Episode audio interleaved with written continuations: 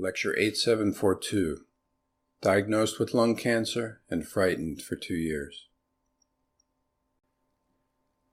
I am 38 and have a seven year old daughter.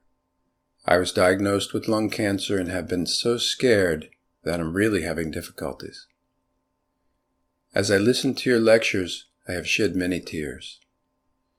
Please teach me how I should behave from now on.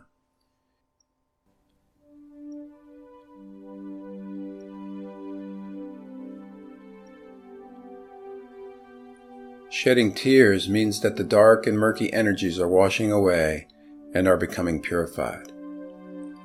You may then feel deep gratitude for realizing things you were not aware of. Through nature's teachings, you begin to awaken about life. Those things resonate deep in your soul as cleansing occurs in the form of tears.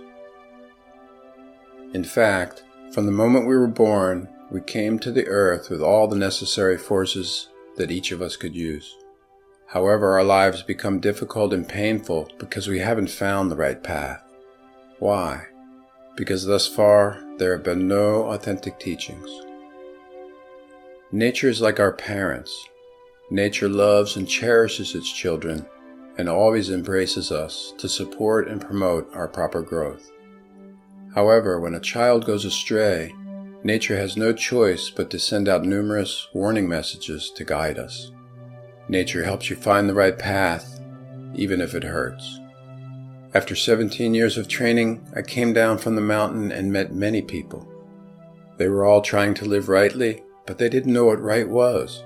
There was no one who pointed them in the right direction. I'm here to teach you that right now. Nature trained me by scolding me immensely because I too was going in the wrong direction as you did. What you're going through right now is not a punishment from nature. You went the wrong way. That's why your life is difficult.